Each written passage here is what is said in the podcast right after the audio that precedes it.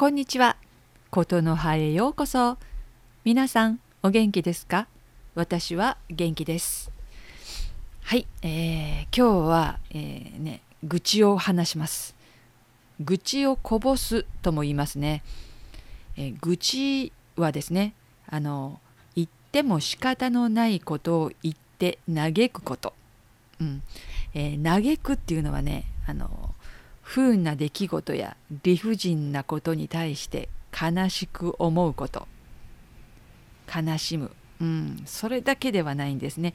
悲しみにこう怒りが入った感じかな、えー、そんな悲しみと怒りの愚痴が今日のお話です。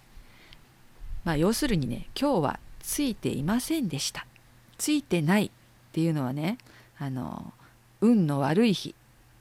アンラッキーデイ。かな、うん。えー、何かというとね今日はね自転車の下敷きになってしまいました。道路の真ん中でね自転車を抱えきれずに自転車の下に倒れてしまいました。もう恥ずかしい、まあ、恥ずかしくてねすぐその場を立ち去りたかったんですけどももう手が痛くてもう自転車起こせなくてもうそのうちね周りから「大丈夫？大丈夫？もう遠くから「あのお姉ちゃん倒れてる!」なんてねいろんな声が聞こえてきましたもうこれはもう運の悪い日というか恥ずかしい日でしょうか、えー、でもあの運の悪い日というのはねそれでは済まないんですよねこう自転車はパンクするし倒れた自転車から落ちた荷物は汚れるしパンクした自転車を押して帰ったらその後手は痛くなるしまあこういうのね日本語でね踏んだり蹴ったりって言うんです。